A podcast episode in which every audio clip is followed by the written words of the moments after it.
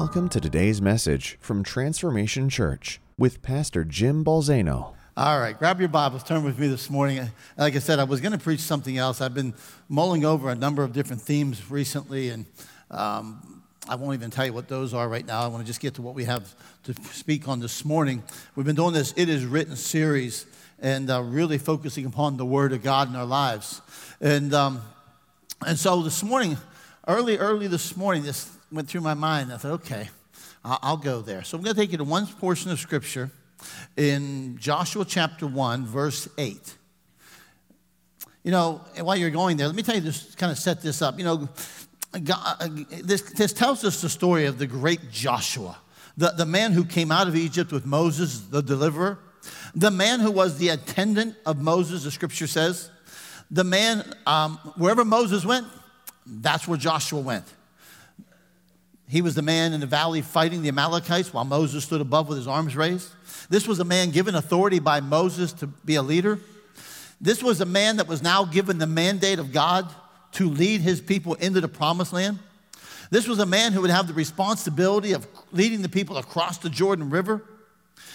The man who was called to lead, he was called to take the people to a place where God had promised. Let me stop there for this morning. Let me say to you that be understand this, you are called to lead.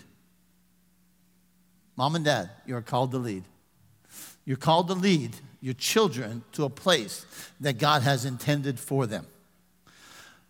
There's a place where God intends you to be. We know the things he said to Joshua. We, we quote them a lot be strong, be courageous.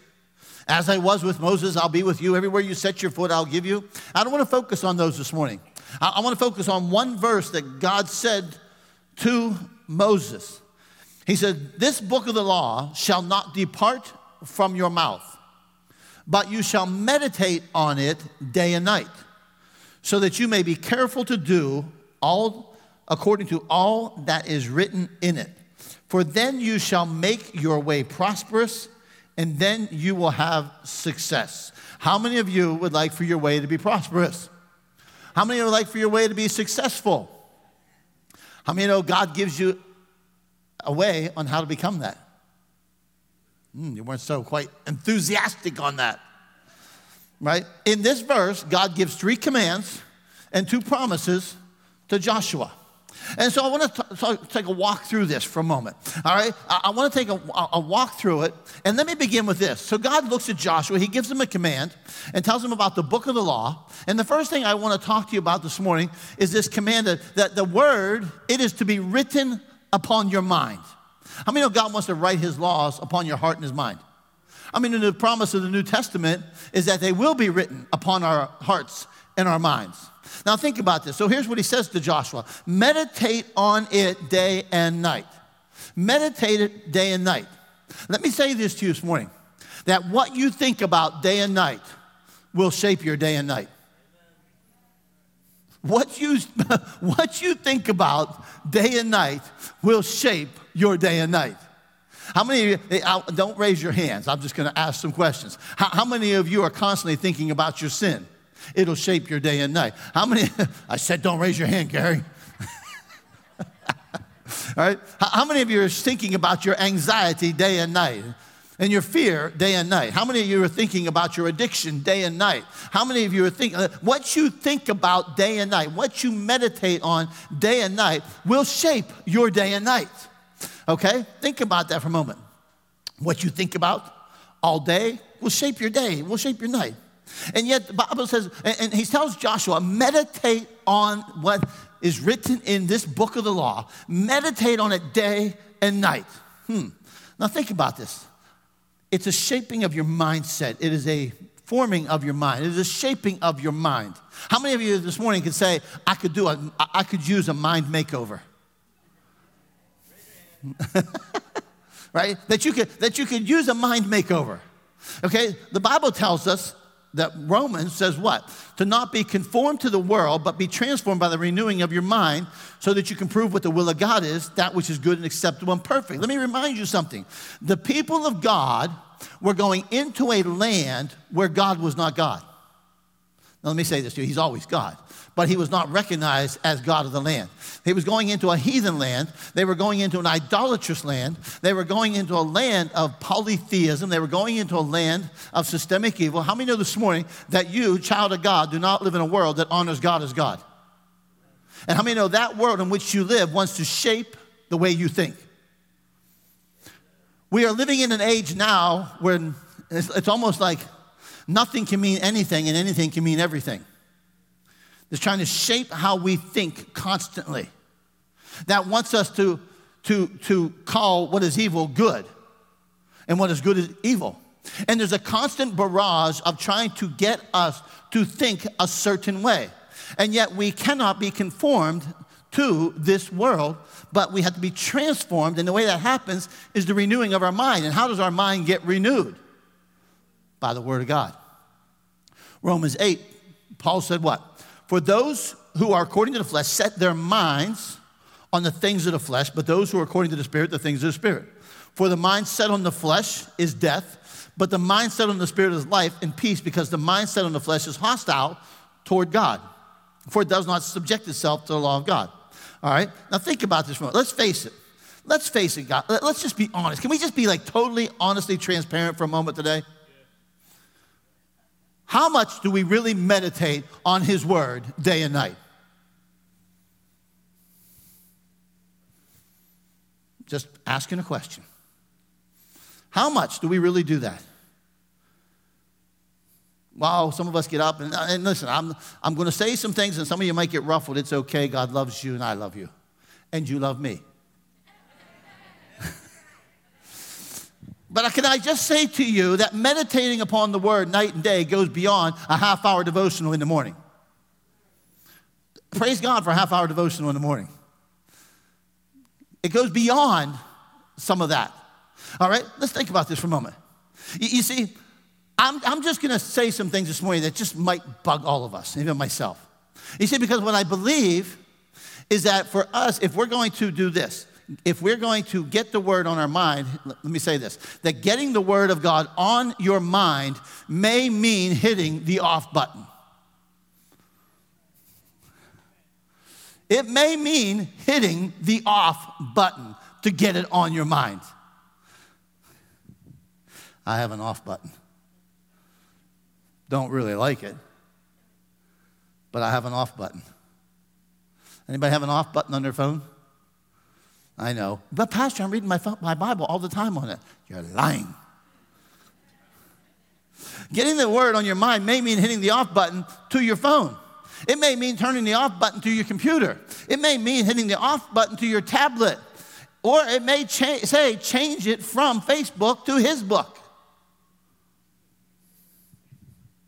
To meditate on it day and night. It may mean turning off the television. Do you know how many hours I can go home at night and sit and waste watching television? And listen to me, this is not a message against television. Can I get an amen? listen, television isn't evil, it's what you make it. It's what you watch. It's amoral. The internet isn't evil. It's what you make it. But the point of the matter I'm making is sometimes we need to give up something that might not be bad in order to get something better. If I want to meditate, I may have to turn something off. I might have to turn off my mind to get his word on my mind. You understand what I'm saying this morning? You see, they were going into a land where the word of God was not prevalent. They would be aliens in a foreign land. The Word of God was not the norm. They were not to have their thinking shaped by the land, but rather it was to be shaped by the Word of God. They were not to have their, their, their thinking shaped by idolatry. It was not to be shaped and forged by evil. It was not to be shaped and forged by the ungodly influences. Some of you may have to turn off the 24 7 news channels for a season. I told somebody one time, I said, You need to fast the news. They said, What? I said, You need to fast the news. It has totally consumed your countenance. And you need to get into the Word of God, shut the news off for a while, and allow God to renew your mind. You see, they were to go into the land and think differently, they were to act differently. They were to be a legacy of a godly people. They were to be Moses in Egypt, Joseph in Egypt. They were to be Daniel in Babylon. They were to be the disciples on earth. How many know this morning that's who we're called to be? We are called to live and be and think differently in this world. That the Word of God would be on our mind. What you meditate on day and night will shape your day and night.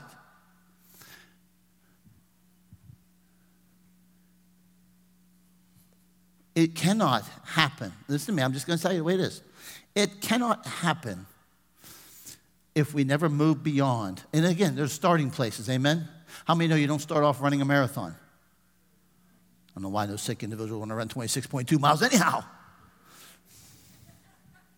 Had this stupid idea yesterday. Penny had a migraine on Friday. Had to leave her car at work. So it was still at work. And I said to her yesterday at about 1230, I'm going to go get your car. I'm going to walk and go get it. What was I thinking? so I walked to get it. It was cold out yesterday.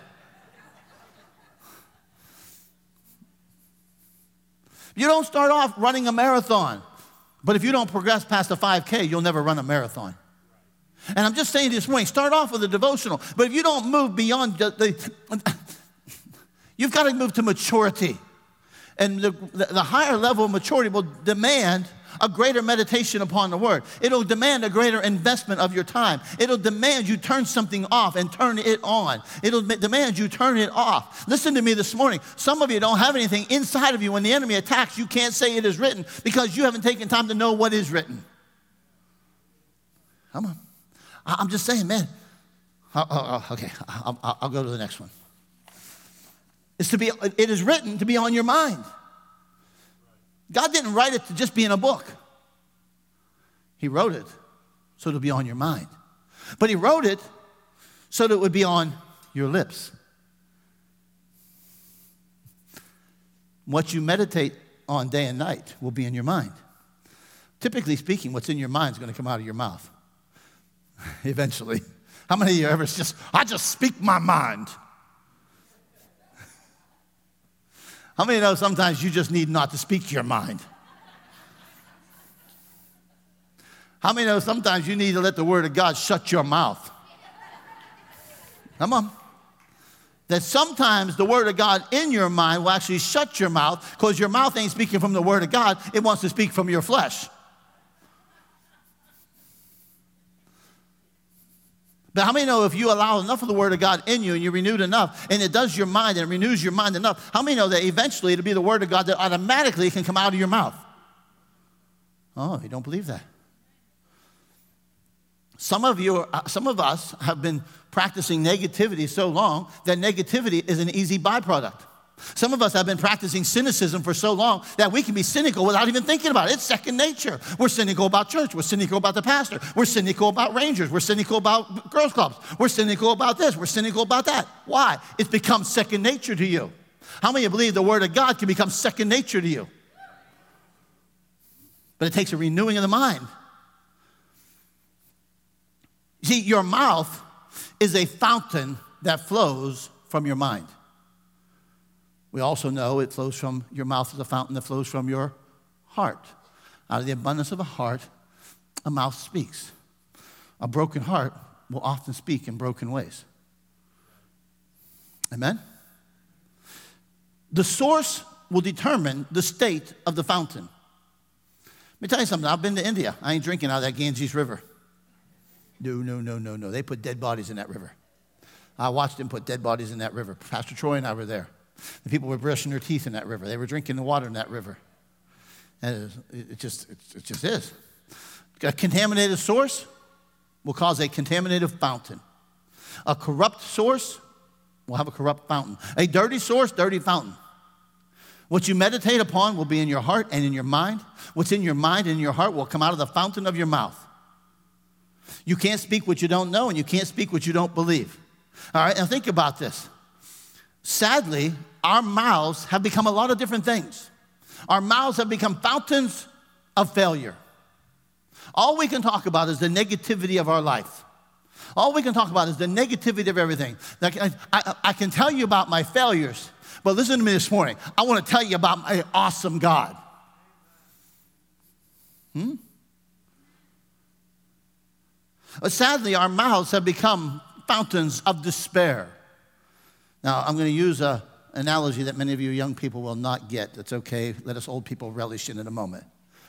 Y'all remember Hee Haw? I saw Hee Haw commercials the other night. They're trying to sell stuff on that Time Life thing. And all I remember seeing was gloom, despair, and agony on me. How many remember that song? Come on, you old people, put your hand up. All right, your whole life is singing a song, gloom, despair, and agony on me. That you're full of despair, you're full of failure, full of hopelessness. It's just all that comes out of you. Why? It can't be, listen to me, this cannot have taken root in you to produce that which is coming out of you. It's this fountain has been contaminated. Sadly, our mouths have become fountains of fear, not faith. Everything is yeah, but. But we can't do this, and but I can't do that. The problem is, let me talk to mom and dad for a moment. The problem is, you will speak it to your family, and guess what they will pick up on? they will most likely pick up on the language that you have spoken. Y'all know that none of us want to say what our parents said. Right? How, many, how many of you have ever heard your parent coming out of your mouth? like, I can't believe. Tony Marie, shh. And all of a sudden you said, I, you, you, were, you were young. I will never say that to my child. I will never say that when I'm a parent. And then that fateful day came when you said it. right? And you're like, oh, oh, I am my mother, I am my father. But how many, how many believe that your mouth can, can become a fountain that reflects your Father in heaven? You, you see, because you, you're going to speak. And what you speak is leading your family. What you speak is around your friends. What you speak is to those who are watching you. What you speak will be uh, those who stand against you. Your speech will either be formed by the land you're living in or the Word of God that lives in you. Let me say it again. Your speech will either be shaped by the land that you're living in or that which lives in you. Daniel's speech was not shaped by Babylon. Shadrach, Meshach, and Abednego's speech was not shaped by Babylon. Joseph's speech and what came out of his mouth was not shaped by Babylon. Let me say this to you this morning. We are not to be shaped. What comes out of our mouth is not to be shaped by this world, by this Babylonian culture in which we live. Then how in the world do I change that? I change it by what goes in to the source, from the source. We live in an age where many of us speak what we hear. We're living in an age when the media is trying to shape what comes out of our mouths. Okay, if you're watching this one over here, you hate Trump. If you watch this one over here, you love Trump. If you watch this one over here, you don't know who Trump is. We're living in an age when the meditation of our hearts is not the Word of God, it's the meditation of our life is Facebook. I love Facebook within reason. I think it's a fun place, it's a fun thing to do. Can I just, well, never mind, go, go there.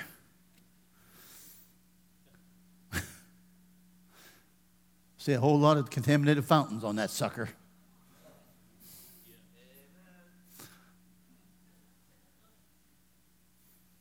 Oh, well. We're living in an age where we meditate 24 7 news, where we meditate on the internet, we meditate on TV, we meditate on ourselves. We meditate on anything but the Word of God because we have so much to consume our life and consume our time. We've become the mouthpieces sometimes because of this of an ungodly influence. They were to be a voice in a land of idolatry, and those were her hostile. It is written to be on your lips. How do you respond to situations? Jesus is in the wilderness with the devil, led there by the Holy Spirit. How many know that'll mess up some people's theology? right? And when he's in the wilderness, being tempted by the devil, what happens? Out of his mouth he begins to speak. And what he speaks is the word of God that was on his heart and on his mind. And it was the word of God out of his lips that became a weapon against the enemy who was trying to destroy him. Some of us are in a battle, but we don't have any weapons. Some of us are in a battle, but you don't have a tool in which to fight back. Paul said to put on what? The sword of the Spirit, which is the Word of God. The only offensive thing in that armor. I'm going to tell you something. I bought Liam, a, we, we, we had this wonderful morning yesterday. Tony was away. She was away. And, and so I said to Eric, I said, let's take the kids and we'll go get breakfast. So off we went to breakfast. Me and Eric and the three kids in the back of the truck, and Carson's in the middle. When all of a sudden, she's not sure she feels well, and back of her, and all of a sudden we pull into the Denny's parking lot. And Eric jumps out of the door because Carson starts throwing up in the back seat. And we don't have a bucket. I had a shirt and pair of pants back there. I said, Here, throw that on her. So we take her home, right? Take her home. Her and Eric stay home. Me and the boys go for breakfast. Well, ain't no sense all of us staying home. We went. The boys had chocolate. Chip, we had to go get chocolate chip pancakes. And I told Carson, I'll bring you something back. So then we went to Five and Below. I guess Five Below, or whatever that thing's called. We went shopping for the boys and for the girl. Okay? And Liam comes home with the one of those, those Spider-Man things that stands about this high, has water in the bottom, and you punch it and you hit it and you punch it and you hit it and all that, right? And then, and man, it's just like, you know what happens? Some of us are like that thing. We're like the pinata for the enemy because we don't have any. We have, we put on armor. We might have tried to put on the helmet and we might have tried to put on the breastplate, but none of us have a sword in which we can hit back. You're a bouncing pinata to the enemy taking body blows constantly, but never fighting back. You fight back with the Word of God. It's a weapon in your hand, it is the sword of the Spirit that you speak against Him. But some of us are weaponless. God does not want you to be one of those things. Do you ever notice they don't have no hands? They're like, they, they remind me of Dagon in the Old Testament when God knocked his hands off. You want victory over the enemy, but you have no weapon against the enemy. You're not using a word against them. Listen to me. You, you, some of you are trying to use your emotions against him. He's not afraid of your emotions. He's not afraid of your thoughts. He's not afraid of your words, but he will bow to his words. Your speech is carnal. Your speech is self. Your speech is worldly. Your speech is negative. You're negative about everything. You're pessimistic about everything. You're cynical about everything. God said it is, it's written to be on your mind. It's written to be on your lips. And then I want to go to another one. It's written to be in your hands. Say, huh? What do they mean by that? Think about this. What we meditate on day and night gets in our minds. What's in our minds gets on our lips. What gets on our lips gets spoken. But then the proof, quote, is in the pudding, right? The rubber meets the road when my thoughts, my speech, and my actions line up. I've met a lot of people who know it in their mind and speak it on their lips, but their actions never follow it up. I've met people that can quote the promises of God but never act on the promises of God. It's got to be in our hands. We got to act on it. We got to move on it. You will do what you think, you will do what you believe, you will do what you speak from belief. All right? So God says, listen to me, you don't let this depart from your mouth. Meditate on it day and night. Be careful to do it all according. Everybody say all. God's never called us to partial obedience to his word. Let's be honest. We've taken some parts we like to be obedient to, and there's other parts I don't like to be as obedient to. Can I get an amen? Guilty. There are some things I like in God's word better than other things. Like that whole, that, that whole turn the other cheek thing, I'm not real fond of it. I read, I read a thing the other day, I just loved it. It said, I'm holy enough to pray for you, I'm hood enough to swing on you. I like that. You, you see, you listen to me. It's not a smorgasbord. It's not a buffet that you can go and pick and choose. I love buffets. Actually, I really don't like them all that much. But when I go to one, there's certain things I like and there's certain things I don't want. Right? This is not what this is.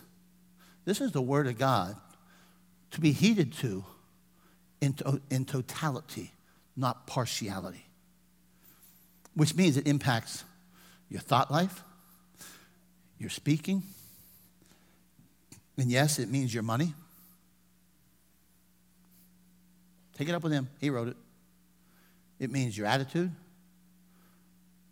No longer is an excuse, well, that's just the way I am. That's not good enough anymore. It's just not good enough. Well, that's the way my father was, so. That's the way my mother was.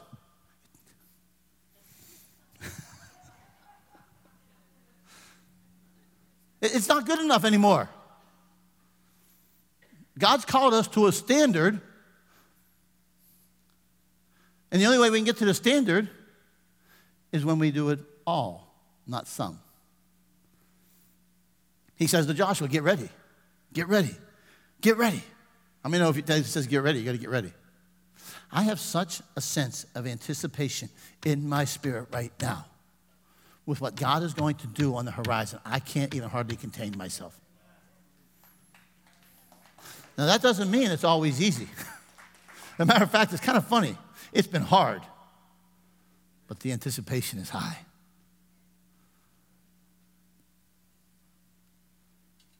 He said, Get ready. We're going we're gonna cross the Jordan. But if you're going to cross the Jordan, you're going to have to do it this way.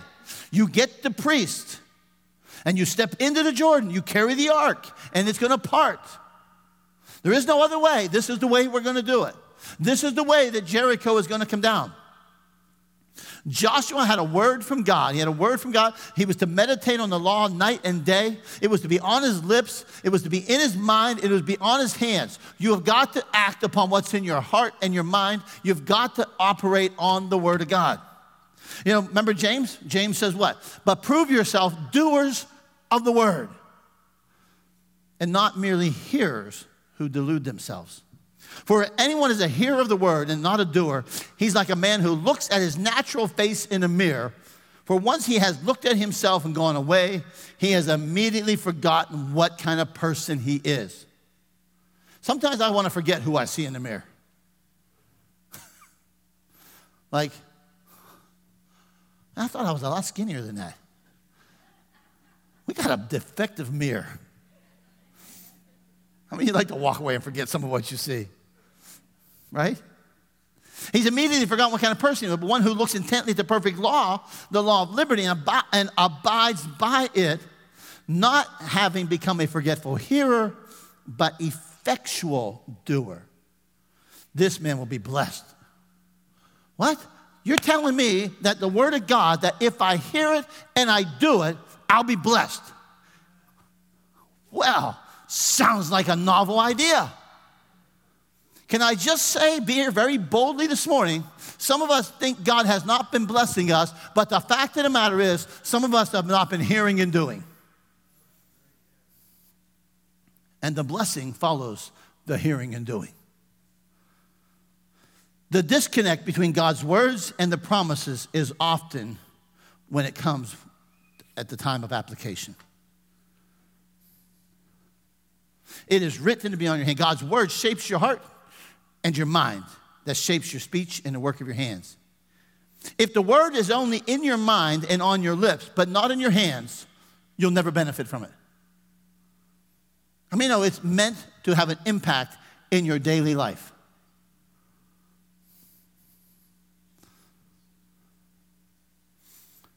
Now, here's what God said God said, Joshua, don't you let this law depart from your mouth. Meditate on it day and night.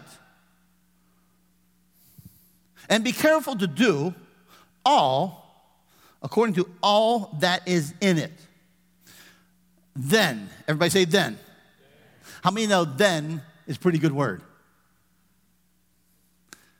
Commands here, then the word then, followed by blessing. Then you will be prosperous and successful. Then you, watch what I like the way it says in this verse, then you will make your way successful. You will make your way prosperous and you will have success. Hmm. How many of you want to be successful? Great. The rest of you just want to be a bunch of failures. Praise the Lord. A lot of faith in the house today.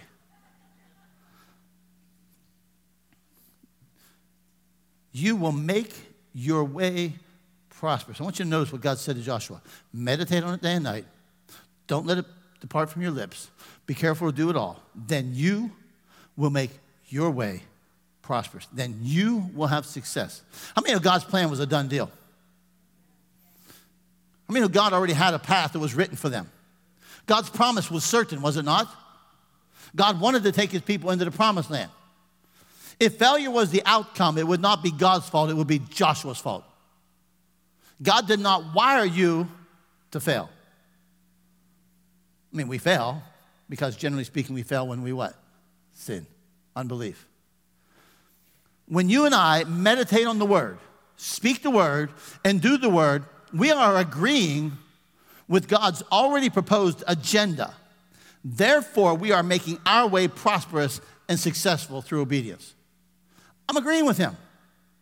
Success comes when his word is on my mind, on my lips, and on my hands because I'm aligning my way with his way.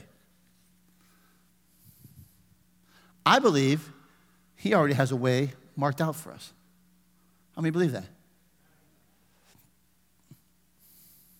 Sometimes I don't like his way. Can I get an amen to that? Sometimes I like my way. I know he's the way maker, but sometimes I just wish he'd let me be the way maker. right? I thought about this.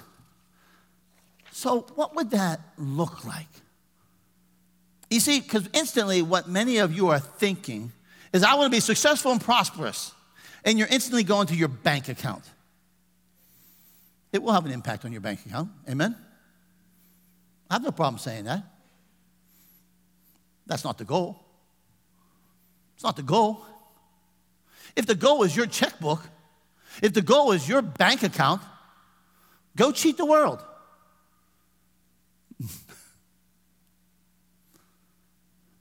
Let's talk about this. So I'll, I'll, I'll, I'll, be, I'll hurry. And everybody said, please do. Let me give you a few things this morning. I know we've had a lot packed in this morning, but how many, how many are okay? Good. Because there's nothing on TV worth watching anyhow, because you're going to go home and meditate on the word anyhow. And there was nothing on last week worth watching. You see, I'm going to give you a few hallmarks that I'm just, I just want to tell you, I want to show you what success and prosperous looks like if I can, or, or at least there's some hallmarks about it. The, the first of those is when Joshua would take the word, be in his mind, be on his lips, and be on his hands, then he could expect in his life that there would be supernatural intervention. How, how many of you like when God super intends in your life? When's the last time he has supernaturally moved in your life? That it could have only been God. We had one Friday. I'm not going to go into the details, but our God met and, and he was moving in our behalf. You, you see, think about this. The Jordan River parted, the Jer- walls of Jericho came down. You see, the supernatural intervention of their supernatural God was because they obeyed the word of God in the natural. You have got to obey him in the natural if you want to see him move in the supernatural. We, we talk about it one time in our Nehemiah meeting about the power and process of God. That a process often leads to a power moment. The process was walk around the city of Jericho for six days. On the seventh day, seven times. And as we walked out the process, what happened? The supernatural, the power moment came from God. Success comes when, my, when the supernatural touches my natural. These were people who lived the supernatural lifestyle. They stepped into the Jordan, they stepped around the Jordan or, or carried the ark into the Jordan, marched around Jericho. Success is a byproduct of hearing the word, speaking the word, applying the word, because I'm sowing it with my natural, and God does the supernatural. Supernatural intervention. Another one, a hallmark, if you will. I don't know how to even phrase what I'm trying to say today, but I just want to give you some things that I think are part of this whole success and prosperity deal. Is secondly, is it sonship over slavery? Think about that for a moment. I already gave it to you earlier today. Then the Lord said to Joshua, Today I've rolled away the reproach of Egypt from you. They were slaves, they hadn't been circumcised. They were a whole generation that was still living under the reproach of Egypt. Because prosperity and success has always been the plan for sons. What do you dream of for your sons? What do you dream of for your daughters? How many of you working in ways to help make them successful and prosperous? Of course. The reproach of Egypt was rolled off after they crossed Jordan. Sonship was found in that act of circumcision, which was a cutting away. How many know we've been circumcised in our heart? The Bible says. They were different than the world. It's what set them apart.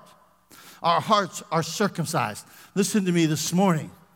You have got to move from a, son, a slavery mentality to a sonship mentality. Three, no more manna. No more manna. You say, what is a freak talking about now? Manna was a good thing. It was if you lived in the wilderness. It was if you lived in the wilderness. The Bible says that on the day they ate the fruit of the land, the day they were circumcised, they ate the fruit of the land, that the manna stopped. Manna was a wilderness staple, it was a wilderness provision. Manna, even though it was a blessing from God, was a limited blessing from God. I mean, you can only gather so much, you can only get so much. If you tried hoarding it, it just wasted away. That you live, eh, listen to me, I'm telling you, many of us live as like, like we're still in the wilderness. Manna was a wilderness provision meant for a wilderness moment that ends when you enter the fullness of God. Think about it. Many Christians are living off manna, are living off of what falls to the ground rather than what they plant in the ground. They had to, the only way they could eat this manna was if God supplied it supernaturally from the sky. It fell and touched the earth. Then they could gather enough up just for today. How many know there was no sowing and reaping involved? There was no sowing and reaping involved whatsoever. If you're going to be successful and prosperous in the kingdom of God, it will be because of sowing and reaping. Or at least part of it. Listen to me. Because let me take you to the next one. Next one is sowing and reaping. See, now they would live off of what they would sow and they would reap. The first year in there, how many know they reaped from what they didn't sow? But if they were going to eat again, if they were going to have an abundance again, how many know it was going to happen as they planted seeds and they would reap a harvest from what they planted. The Bible is very clear on sowing and reaping. And I'm not talking just about money, I'm talking about in everything. Some of us want to reap from seeds we never plant.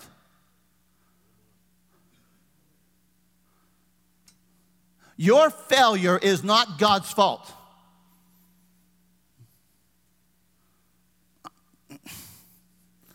Sounds, Pastor, you're being so hard on us today. I'm not being hard. I want the best for you. It is written, because the title of the message says, It is written to do it. It is written to do it. You sow according to the word of God. You sow, you plant, you reap, you harvest. That would be a hallmark of success and prosperous. Number five, another hallmark would be dispossessing and possessing. You know what we're called to do in the kingdom of God? We are called to dispossess some things and possess things. Case in point, we went to Hope Community Church, which was then Lower Fairview, which was then the church was ran down, ran shackled, condemned to be torn down, a home for drug and drugs, a home for addiction, a home where the enemy was running rampant in people's lives. And God said to this body of believers, go over there, dispossess the evil that has squatted in that land, and repossess it for the kingdom of God. That's what we are called to do as the body of Christ. You say, how do I know that? I see it all through the Old Testament and I see it in the book of Acts. What do you think Paul was doing when he cast out a, a, a, a, demon out of a little slave girl? What do you think he was doing? Listen to me, church. If we're going to be successful, it is going to be successful in prosperity linked to dispossessing and possessing. Success was found in their ability to dispossess the evil that had squatted there and possess it. Is when they took from the enemy and they made it God's. I put a post on Facebook this week that God stirred my heart about the artisans. Some of you saw it, some of you commented on it. For those of you who did not, let me give it to you real quick. Saying you've been saying you're going to do it quick for an hour, I know. It's all a matter of perspective. I'm fast compared to Carson. I read a scripture in Kings where that story was Nebuchadnezzar destroyed Jerusalem and he took back to Babylon soldiers and the nobles and so forth. And they said he took back the artisans. And it hit me like a ton of bricks. That he had taken the artisans who were gifted and endowed by God to build things for his glory. And the enemy had taken captive the arts for his own use. And in our culture, the arts for years have been taken and hijacked by the enemy and used for anything but godly purposes. And my God is going to raise up a righteous remnant of artisans who are going to do it for the fame and the renown of their God, not for fame and fortune. And they're going to do it for the glory of God. I'm telling you, it's going to happen. The next one victims, victors, not victims. They were no longer victims. They had spent decades as victims. They spent decades, centuries in Egypt. Not all this generation, but the previous generation had spent centuries as victims, as slaves, being brutalized, oppressed. They had spent decades as victims. Their forefathers were victims of Egypt. Their forefathers were victims of their own unbelief. How many know sometimes you're not a victim of the enemy, you're a victim of your unbelief?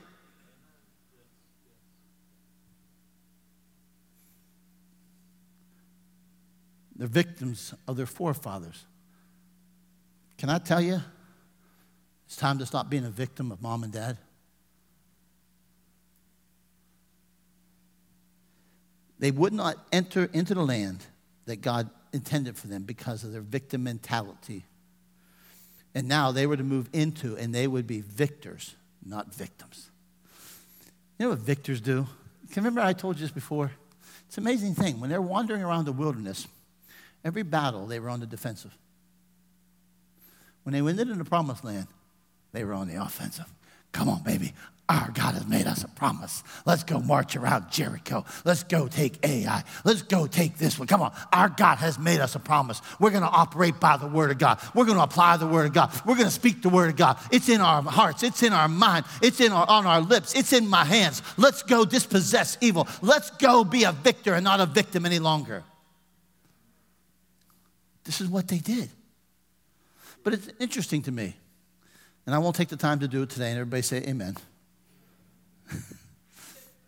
I believe I could take you through the book of Acts that parallels the book of Joshua in many ways. These men and women, called by God, taught by Jesus, the Word of God, the Word of the kingdom.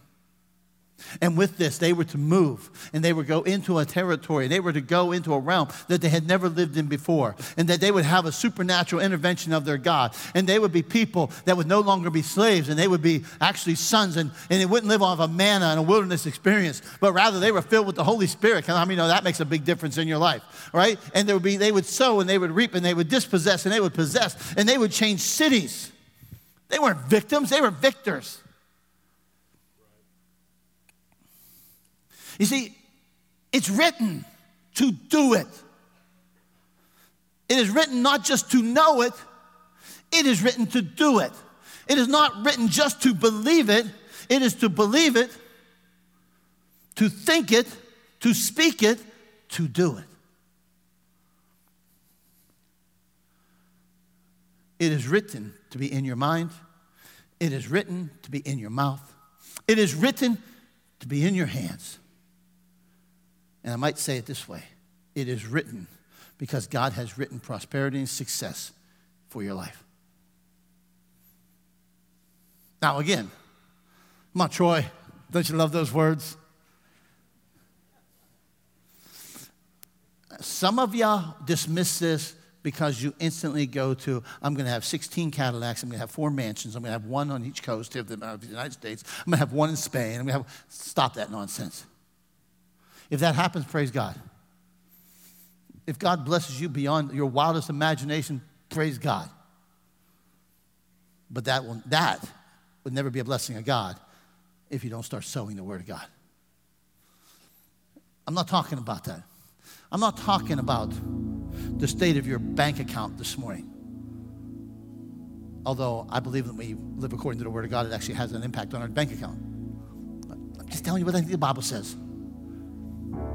I'm talking about a mindset, I'm talking about the condition of your life. Are you going to tell me that the early church wasn't prosperous and successful? They weren't by the world standards, but they were by the standards of the kingdom. Are you going to tell me they weren't? Are you going to tell, listen to me, this is going to sound really crazy. Are you going to tell me that even though Peter got his head, or not Peter, uh, uh, James got his head cut off, he wasn't successful and prosperous? Oh, he was. Uh, are you going to tell me that Peter, when he was crucified upside down, wasn't successful and prosperous? Oh, he was.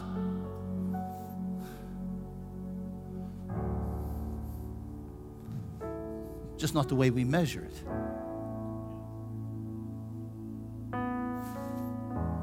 But I believe with all of my heart that God, my Father, my King, who's called me to a mandate, called you to a mandate, wants you to be successful and wants you to be prosperous. But the Bible tells me that there is a pathway for which that to happen. There's a way in which I can make my way prosperous and successful according to His way. And that way is that it shapes my thinking, it shapes my speech, and it shapes the work of my hands. That I hear it, I speak it, and I do it. It is written to do it. But it's got to start here, to here, to here. Can I get an amen? Oh, I like an amen. Better amen than that this morning. I, I, want you to be prosperous. I want you to be successful. I want you to be the, what God wants you to be. But I'm telling you this morning, I'm going to leave you with this and another 40 things I say. God is calling you and me to meditate. Meditate. What I mean by that, to, to, to think upon, to dwell upon, to chew on, to consume the Word of God into our life. That it becomes second nature thinking it becomes second nature speaking. Matter of fact, it becomes first nature speaking. That? Uh, forget about that second nature stuff. I don't want to be second, I like being first. That our first nature is the Word of God. Our first nature is to think God's thoughts. Our first nature is to speak God's Word. Our first nature is to do God's work that comes about by the transforming of my mind, the transforming of my heart by the Word of God. And then I know that I know that I know my way will be successful and prosperous according to the plan of God.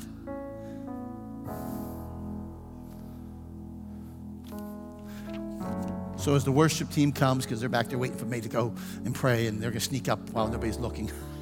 they don't know we all peek. Here they come. Dun, dun, dun, dun, dun, dun, dun. I'm such a goof sometimes. I, well, it's just like I, I just imagine Jesus. Okay, now wait a minute, guys. We got to get the right moment. Do you sneak up? rotten, right? Just rotten. I'm going to say some things, and I'm going to be done.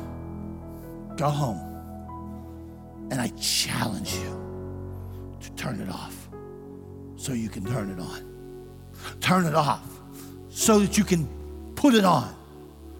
Turn it off, so it gets on your mind. Turn it off so it gets on your lips. Everybody say, turn it off. Everybody cry. Father, this morning, having some fun, but it's very serious. You looked at a man and you said, I'm going to take you into a land that you've never been. I want you to take these people into a land they've never been. I want you to take them into a place I have planned for them. I have a place planned for them. I have been planning this place for centuries for them. I have been planning this moment. I've been planning this land. And I want you to lead them in. And the way that you're going to lead them into their prosperity, the way you're going to lead them into their success, is if you will meditate on this word night and day. And it will not depart from your life. Today, God says to each of us, meditate on my word. Get it on your mind, get it on your heart, get it on your lips, get it on your hands, so that you make your way prosperous according to Him. There's a promise there, gang. It's a promise in the scripture.